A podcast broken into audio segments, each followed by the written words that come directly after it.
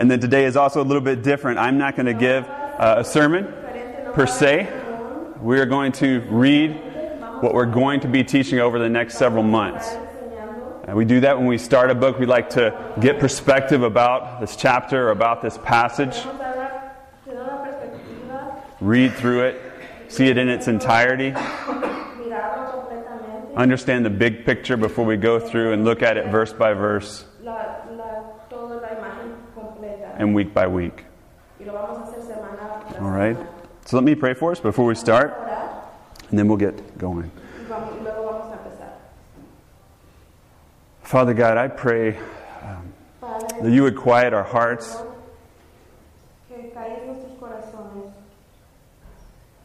Lord, with everything uh, already this morning that seems that uh, we prepare for and getting here, Lord, I pray that you would help us to stop. You would help us to focus on you, Lord. God, that this time would be about you now. That we would lift up your name. God, that we would sit at your feet. God, and that you would be worshiped during this time through song, through the reading of your word, through teaching, and through communion, Lord. God, we want to honor you. God, you are so good to us. You've given us so much, Lord. Lord, you've given us yourself. And God, we are so thankful. God, give us gratitude this morning as we listen to the Sermon on the Mount, as we read through this passage. And Father, I pray that your Spirit will begin to work in our hearts through your word. I pray that your Spirit would begin to show us and give us understanding of this passage, Lord, that we would begin to understand more and more your kingdom and that we would live more and more as members, as part of your kingdom. We ask this in Jesus' name. Amen. So, we're going to be going the next several months uh, through the Sermon on the Mount. And you guys might be familiar with that. It was a little overwhelming to me to consider teaching through this. Um, it's a huge piece of literature, even considered in the world. And so to be preaching through this, I'm like, well, and as you think about in the church, there's so much emphasis on teaching. Not wrongly so, but we want to know what did this pastor say, or what did he say in this book, and did I listen to this sermon online? The church has moved to that. We have access to so much teaching, and we learn what different men or different people are teaching about God's Word. And what I realize is we're sitting through, reading through, studying through Matthew 5 through 7 is we're going to look at what Jesus taught. We're going to look at a sermon that Jesus gave to his disciples. We're going to go to the teacher of teacher. We're going to go to the King of Kings. His word, what he spoke, what he shared. And as I thought through this for myself, I'm like, well, what, what do I actually think about the Sermon on the Mount? Have I, have I ever studied it in its entirety? I, I know these passages, I've heard these passages before, but have I ever looked at it in its entirety? Have I ever looked at it as a whole? And so that's what I want us to do today before we start to get into it verse by verse. And so we would understand it as a whole. Like, what's the context of it? What, what is he saying? Because I think Jesus probably was intentional about what he said. He probably had a plan as he went through it. He wasn't speaking randomly. And so we can step back and just, I hope that as I preach or others of us preach on Sundays, there's a, there's a format to it, there's a purpose to it. And so that's what I want us to see today. And that we begin to open our hearts, open our minds to understand this, and that we would begin to apply it in our lives as individuals and as a church. So if you look at it all together, the summary, the best thing that I can tell you is the Sermon on the Mount as a whole. It gives us a perfect picture of the kingdom of God. Jesus is teaching about the kingdom. So, why should we study it? Why should we study it now? Why should we take between probably now and Easter to go through this passage by passage? Why should we spend so much time on this? And I had to ask myself, well, why am I excited about this? And I'm excited because I can tell you guys that I earnestly would desire revival in my own life, that I would earnestly desire revival for us as a church, and that I would desire revival in this neighborhood. That God would move in us, that God would move in this body, and that God would move in this neighborhood, that He would become more and more present to us, and that He would move, that He would become honored and gloried here. And so, that's my hope. That's what I'm excited about. And so, there's also, I want to break it down and just give you guys three things that I think, in a whole, that the sermon talks about. And these will sound familiar to you. And hopefully, we know them as a family. That I believe that the sermon is gospel driven.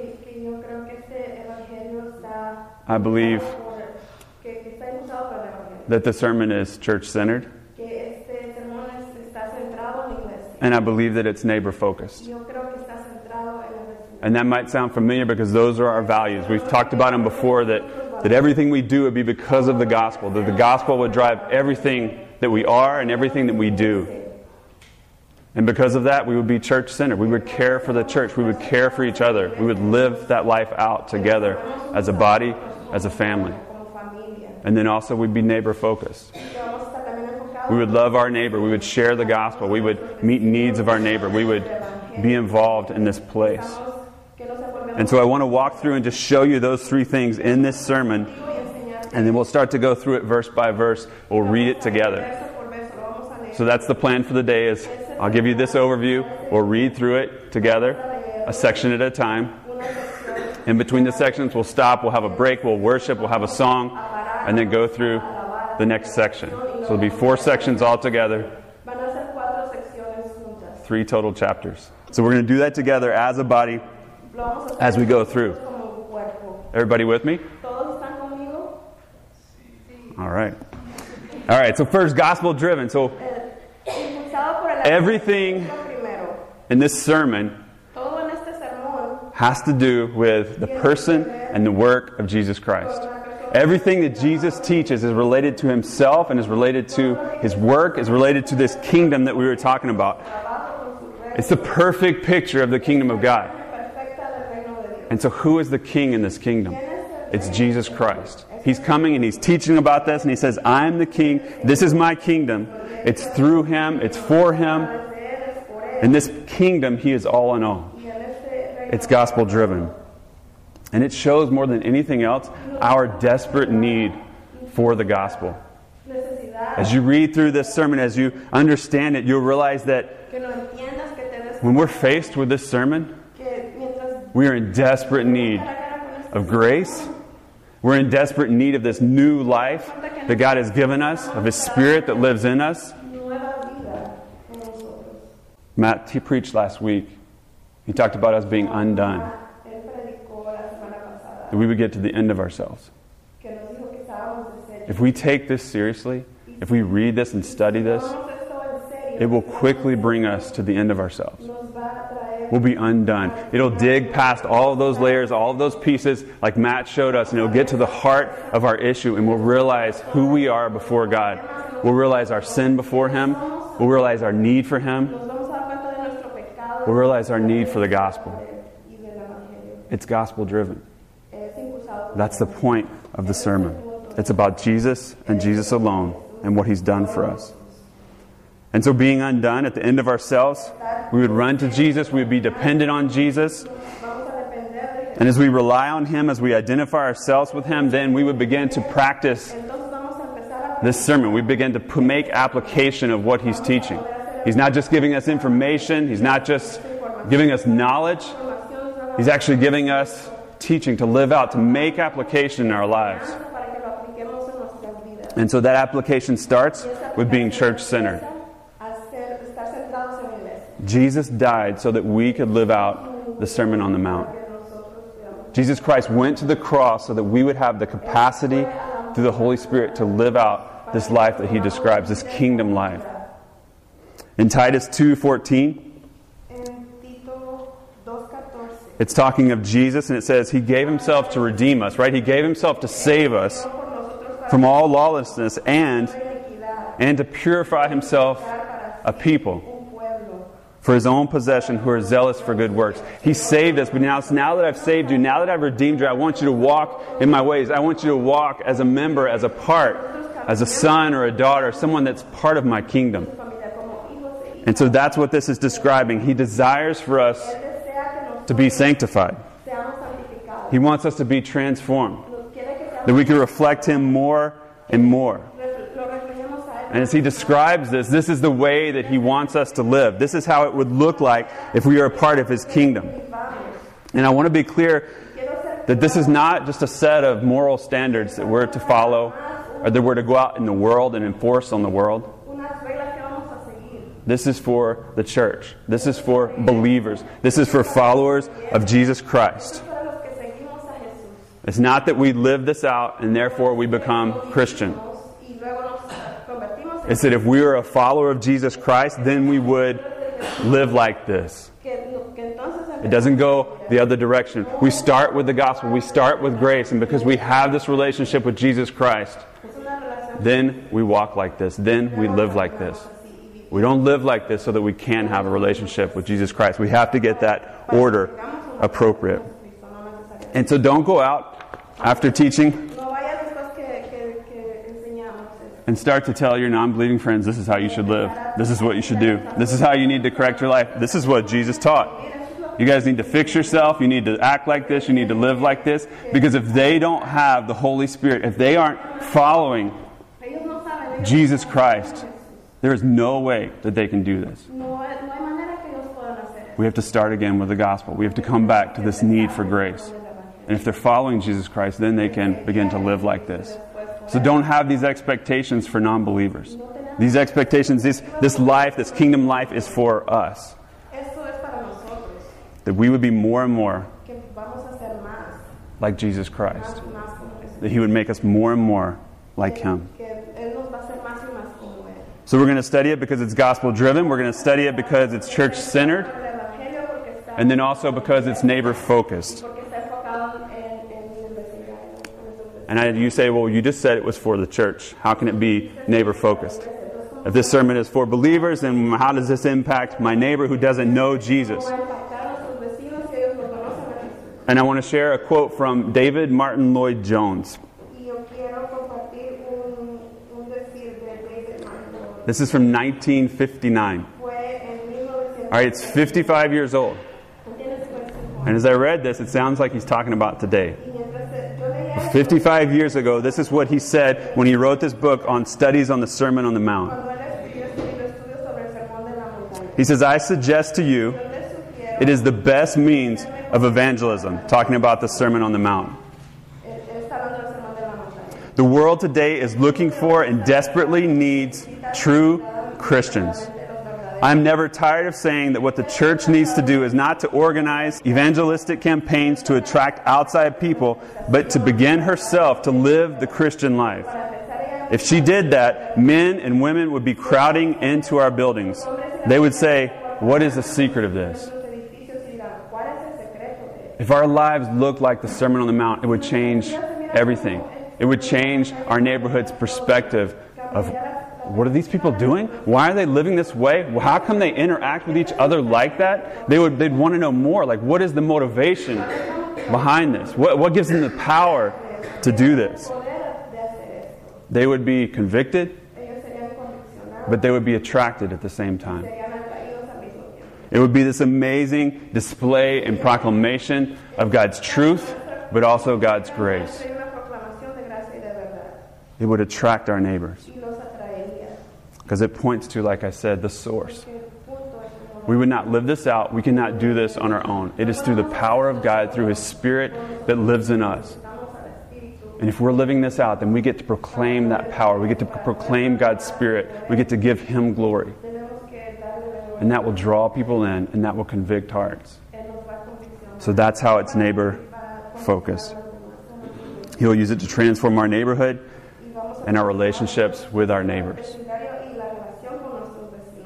Everybody with me? It's gospel driven, it's church centered, and it's neighbor focused. All right, so we're going to get to reading it now. Um, before we do that, I want to just give you the context of the passage, right? It's in the book of Matthew, it's a gospel in the New Testament. It's actually the first book in the New Testament. And Matthew is writing to primarily what we understand is a Jewish audience. That was who he had in mind when he wrote this letter. And this sermon comes in chapter 5. So let me tell you briefly what happens in chapters 1 through 4. In chapter 1 and 2, we understand who is this Jesus. We see the genealogy of Jesus, his family line. And we see that Jesus was a Jew. And we see that he came from this line of David.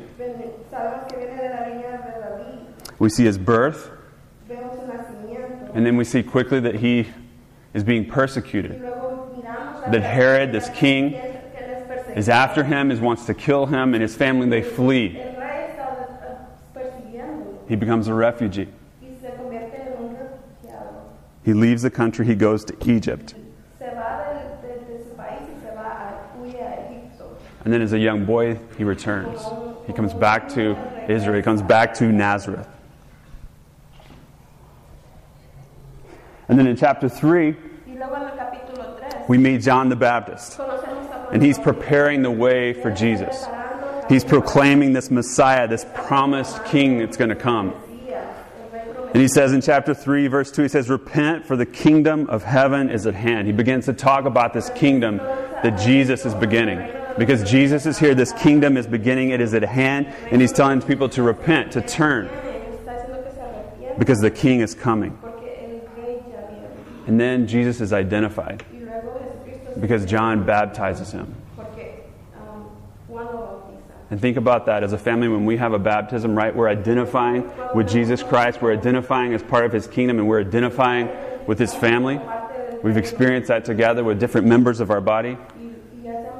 And Jesus is being baptized, and he is identified as the Son of God.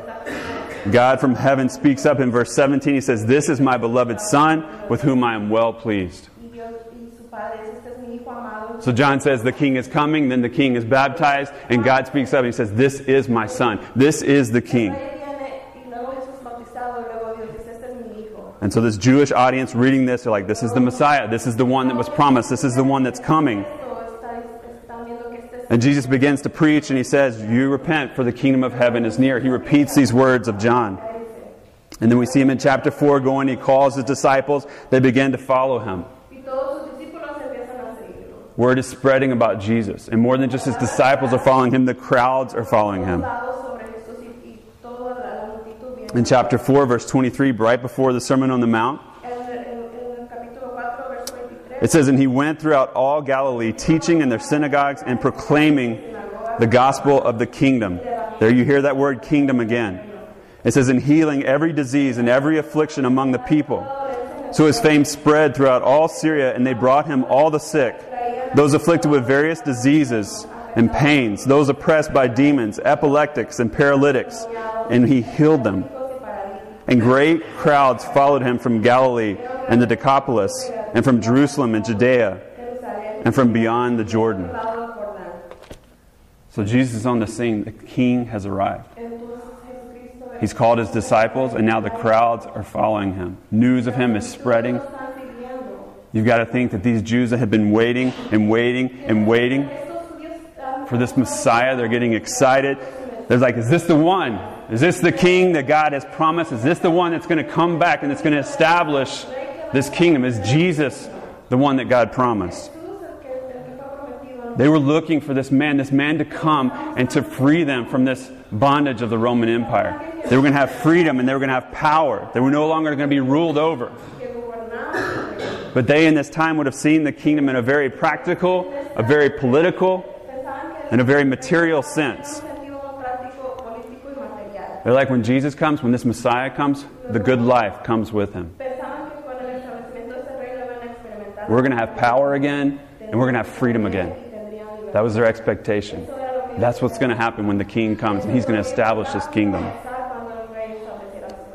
And so, as we look at this passage, as we look at the Sermon on the Mount, we get to say, well, what does the king actually say about his kingdom? King Jesus is going to teach us about his kingdom. It's not what they had expected. It may not be what you understand or have thought before, but we're going to listen to Jesus teach about his kingdom. And he has the authority because he's king. So in Matthew 5, verse 1 through 20, we're going to start with what are the foundations of this kingdom? The foundations are the things on which everything else is laid. It's going to support everything else in the sermon.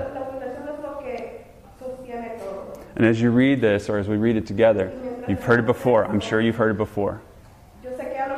But I want you to think through this is identifying the character of those who will inhabit the kingdom of God. This is talking about followers of Jesus Christ. This should be a description of our character, a description of who we are, and ultimately, it's giving a description of Jesus Christ Himself. He's like, I'm the king, and you're going to look like me, and this is what it's going to look like. And I want you to listen to it with that in mind that this defines, this section defines our relationship with God. It defines what we must be before we start to do what He teaches. This is who we are, not what we do. This is who we are in Jesus Christ. So we're going to listen with that in mind. Chapter 5, verse 1 through 20.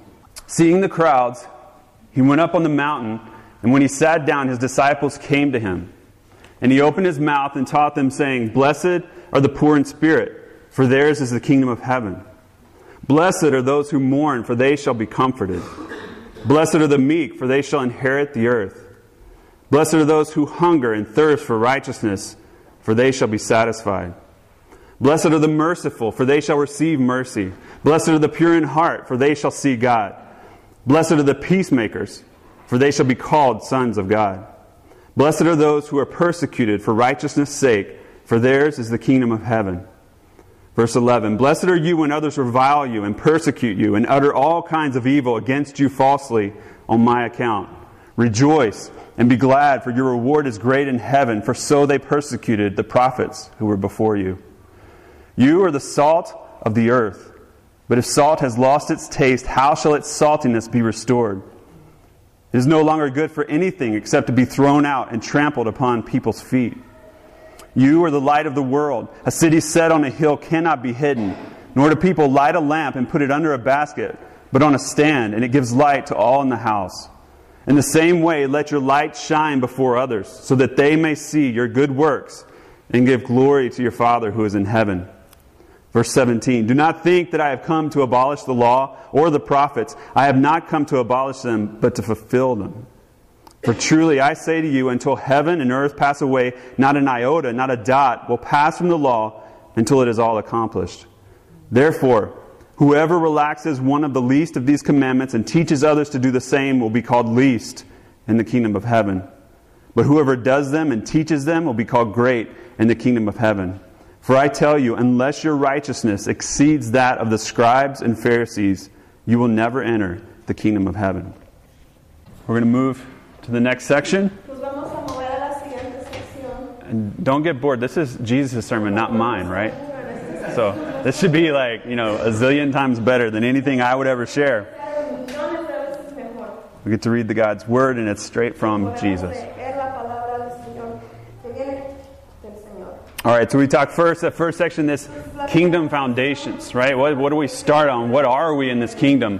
What are we to be? And then in verse 21 of chapter 5, he moves into what I would say kingdom relationships.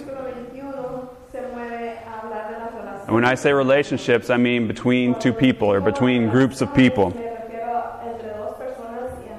How we talk to each other, how we behave with each other, how we deal with each other. And so, if we understand in the first section we're in this relationship with God, now how do we relate with those others around us? And how does our relationship with God impact our relationship with others? So, this is going to focus on our interactions and our perspective of others around us, our treatment of others. It's going to talk about anger. It's going to talk about lust. It's going to talk about divorce. It's going to talk about oaths. It's going to talk about retaliation. And lastly, it's going to talk about loving our enemies. All things that you can't do on your own. There's got to be somebody else present. You've got to be interacting with someone else to experience or to walk in those things. And so we've talked about our position with Christ. Now I want you to think through this as we read through this sermon, as we read through this section. So, what does this now impact in my relationship with others? Verse 21 of chapter 5 through verse 48. It says, You have heard that it was said to those of old, You shall not murder, and whoever murders will be liable to judgment. But I say to you that everyone who is angry with his brother will be liable to judgment. Whoever insults his brother will be liable to the council, and whoever says, You fool, will be liable to the hell of fire. So if you are offering your gift at the altar, and there remember that your brother has something against you, leave your gift there before the altar and go. First be reconciled to your brother, and then come and offer your gift. Come to terms quickly with your accuser while you are going with him to court, lest your accuser hand you over to the judge, and the judge to the guard, and you be put in prison. Truly I say to you, you will never get out until you have paid the last penny. Verse 27 You have heard that it was said, You shall not commit adultery. But, but I say to you that everyone who looks at a woman with lustful intent has already committed adultery with her in his heart. If your right eye causes you to sin, tear it out and throw it away. For it is better that you lose one of your members than that your whole body be thrown into hell. And if your right hand causes you to sin, cut it off and throw it away. For it's better that you lose one of your members than that your whole body go into hell. Verse 31. If it, it, was also said, Whoever divorces his wife, let him give her a certificate of divorce. But I say to you that everyone who divorces his wife, except on the grounds of sexual immorality, makes her commit adultery. And whoever marries a divorced woman commits adultery. Verse 33. Again, you have heard that it was said to those of old, You shall not swear falsely, but shall perform to the Lord what you have sworn. But I say to you, do not take an oath at all, either by heaven, for it is the throne of God, or by the earth, for it is his footstool, or by Jerusalem, for it is the city of the great king. And do not take an oath by your head, for you cannot make one hair white or black. Let what you say be simply yes or no. Anything more than this comes from evil. Verse 38. You have heard that it was said, an eye for an eye and a tooth for a tooth, but I say to you, do not resist the one who is evil.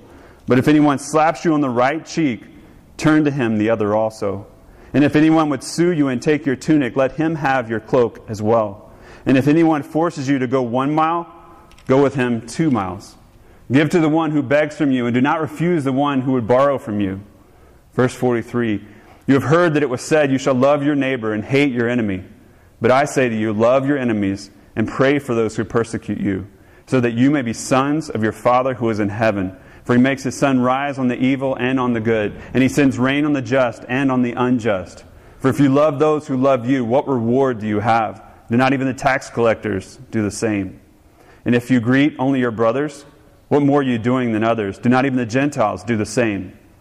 You, therefore, must be perfect, as your heavenly Father is perfect. Those are pretty difficult words. I thought they were hard when I was reading them on my own, but reading them together and you guys hearing them and us sitting here together when we're talking about relationships, I think it makes it even more difficult, more overwhelming to think about that. And so, hopefully, as I talked about to begin with, that this is convicting. That we be, in a sense, overwhelmed by God's truth, but then it would also lead us to experience His grace. His incredible grace. We would be so amazed by His love for us that we can't meet this, we can't do this, and yet He gives us grace.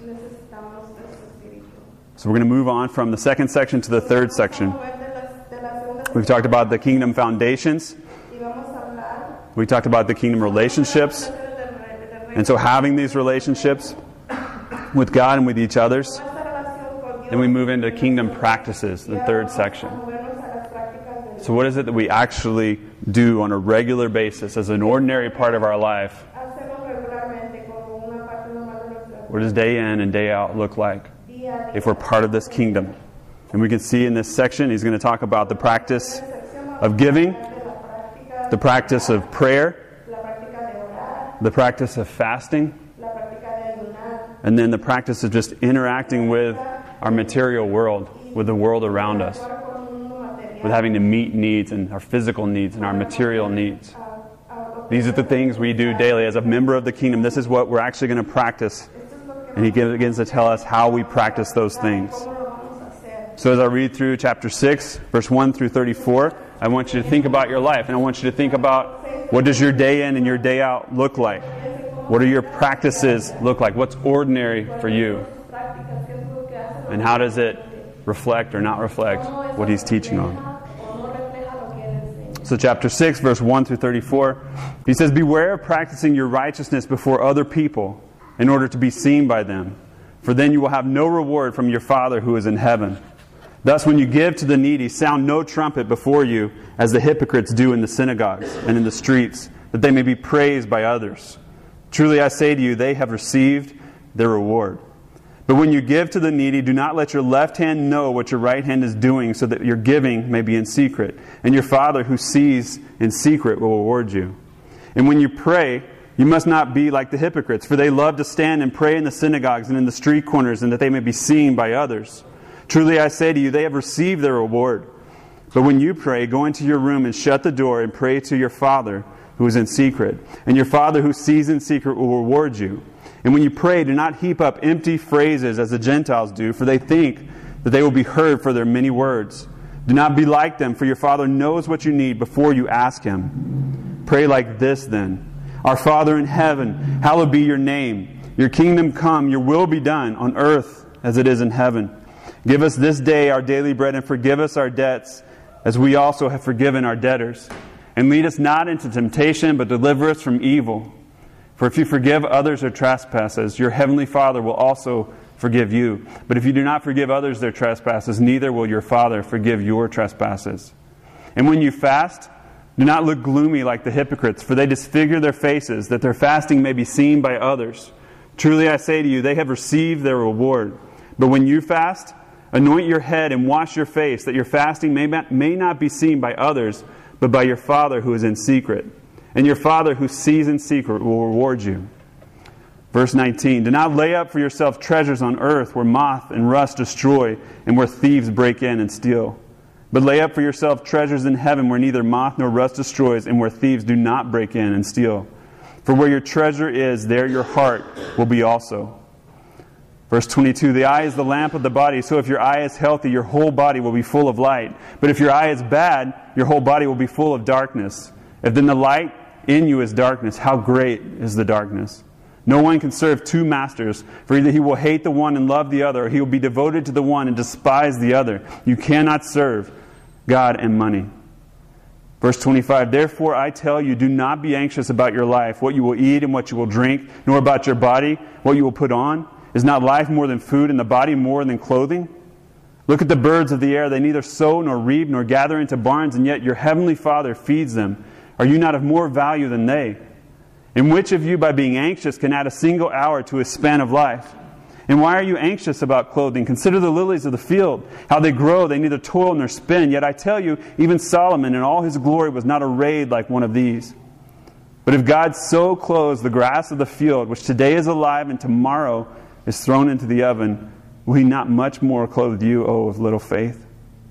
Therefore, do not be anxious, saying, What shall we eat? What shall we drink? What shall we wear? For the Gentiles seek after all these things, and your heavenly Father knows that you need them all. But seek first the kingdom of God and his righteousness, and all these things will be added to you. Therefore, do not be anxious about tomorrow, for tomorrow will be anxious for itself. Sufficient for the day is its own trouble. All right, so we talked about kingdom foundations, we talked about kingdom relationships, kingdom practices. And the last section, chapter 7, I think it covers kingdom understanding. And when I say understanding, it's that we would have this knowledge and this ability to judge our current situation in light of the kingdom, that we wouldn't lose perspective. We would remember this kingdom that's coming, we remember that Jesus is the king. And it would change how we understand and how we judge our current situations and the lives of others, the world around us. It would all be through this knowledge of the kingdom of God. That would be our filter. We'd have understanding of ourselves. We'd have understanding of others.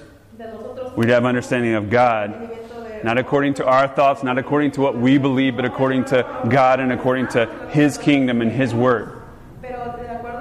So, as we read this last section, I want you to think about well, how do I view these things? How do I view myself? How do I view others? How do I view God? Do I view it through this word that He's communicated? Do I view it through kingdom eyes? And so let me read chapter 7, verse 1 through 29. That you be not judged. For with the judgment you pronounce, you will be judged, and with the measure you use, it will be measured to you. Why do you see the speck that is in your brother's eye, but do not notice the log that is in your own eye? Or how can you say to your brother, Let me take the speck out of your eye? When there's a log in your own eye. You hypocrite. First take the log out of your own eye, and then you will see clearly to take the speck out of your brother's eye. Do not give dogs what is holy, and do not throw your pearls before pigs, lest they trample them underfoot and turn to attack you. Verse 7 Ask, and it will be given to you. Seek, and you will find. Knock, and it will be open to you. For everyone who asks receives, and the one who seeks finds, and to the one who knocks, it will be opened. Or which one of you, if, he, if his son asks for bread, will give him a stone? Or if he asks for a fish, will give him a serpent? If you then, who are evil, know how to give good gifts to your children, how much more will your Father, who is in heaven, give good things to those who ask him? Verse 12 So whether you wish that others would do to you, do also to them. For this is the law and the prophets. Enter by the narrow gate, for the gate is wide and the way is easy that leads to destruction, and those who enter by it are many. For the gate is narrow and the way is hard that leads to life, and those who find it are few. Verse 15 Beware of false prophets who come to you in sheep's clothing, but inwardly are ravenous wolves. You will recognize them by their fruits. Are grapes gathered from thorn bushes or figs from thistles? So every healthy tree bears good, bears good fruit, but the diseased tree bears bad fruit. A healthy tree cannot bear bad fruit, nor can a diseased tree bear good fruit. Every tree that does not bear good fruit is cut down and thrown into the fire. Thus you will recognize them by their fruits. Verse 21 Not everyone who says to me, Lord, Lord, will enter the kingdom of heaven, but the one who does the will of my Father who is in heaven. On that day, many will say to me, Lord, Lord, did we not prophesy in your name and cast out demons in your name and do many mighty works in your name? And I will declare to them, I never knew you. Depart from me, you workers of lawlessness.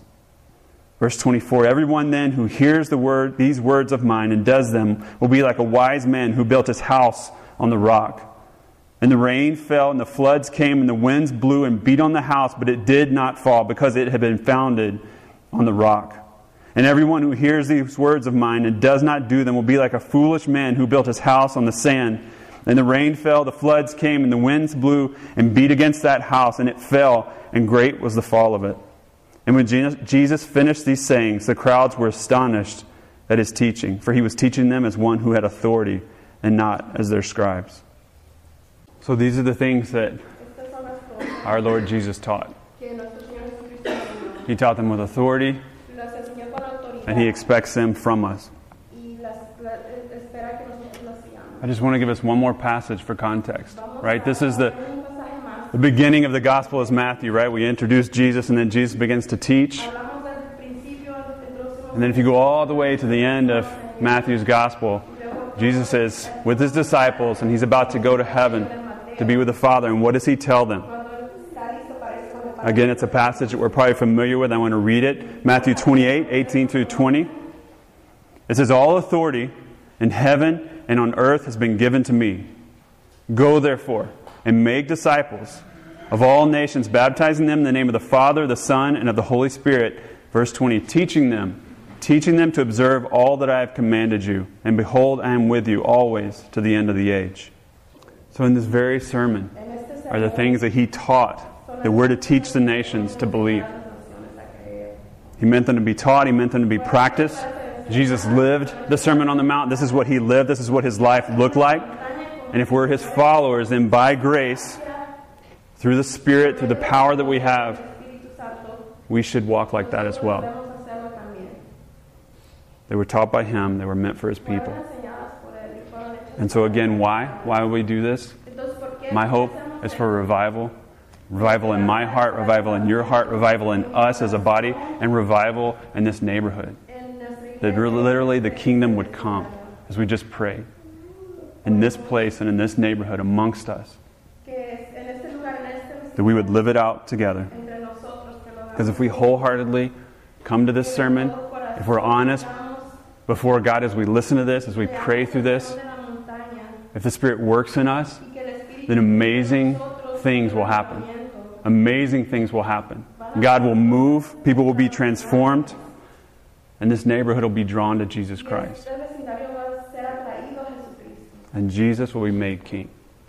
el- y Jesús el Rey. That's our mission statement, right? Esta es nuestra That we proclaim the supremacy and the worth of Jesus Christ. proclamamos la supremacía de If we live this out, if we take this seriously, if we Jesús, si no, submit before God, God will, Jesus will Dios lo hará. be proclaimed as supreme and of ultimate worth. Él, él lo hará en nosotros. But we can't do it. Nosotros no lo hacer. We have to come to Him. Que venir He has to do it through us.